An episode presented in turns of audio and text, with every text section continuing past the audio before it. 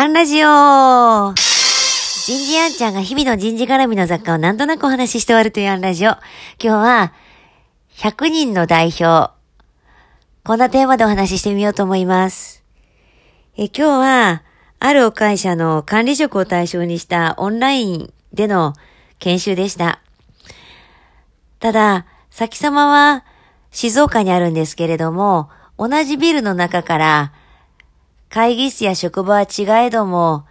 100台近くのパソコンがオンラインに参加するわけで、Wi-Fi 環境の安定化が必要でしたから、えー、直前に全員が画面をオフにして参加する。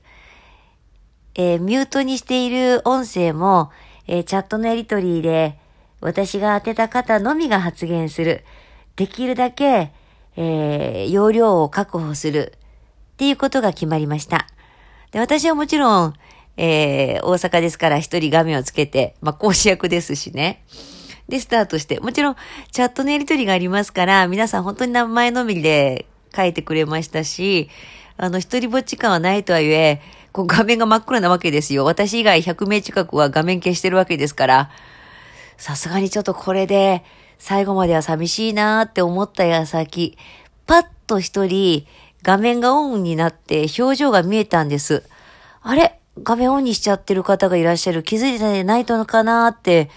よく目を凝らしてみると、人事課長です。あれ？人事課長気づいてないと思いながら、まあでも頷いたり、こう考える素振りを見せたり、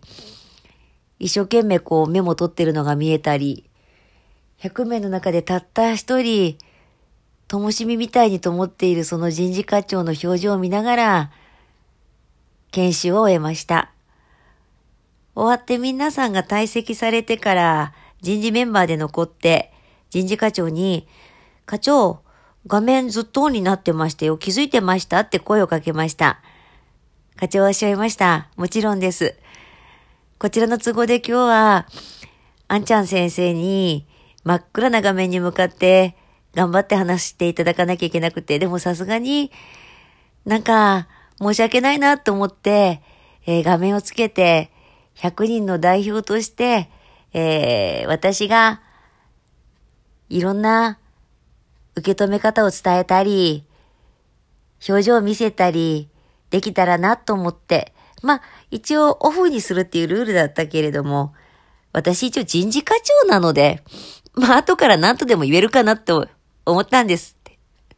すごい嬉しかったです。こんなにも優しい方々と毎日のように仕事できてる。ましてや、こう皆さんもあれ人事課長をオンにしてるぞって思っただろうから、チャットについてるよとか言って声が今は考えたらあってもよかったのに誰もそれをおっしゃらなかったんですね。きっと、こう、あ、人事課長が代表で、この100名近くの、こう代表してくださってるんだって、きっとみんな察知してくださってたんじゃないかなって思って、なんかそういう風土の会社さんですし、人は優しいです。時を見上げると今日はあと3時間半ぐらいかな。いただいた優しさを今日私はこの残った時間で誰か一人にでもお裾分けできたらいいな。今日はここまで。次回もお楽しみに。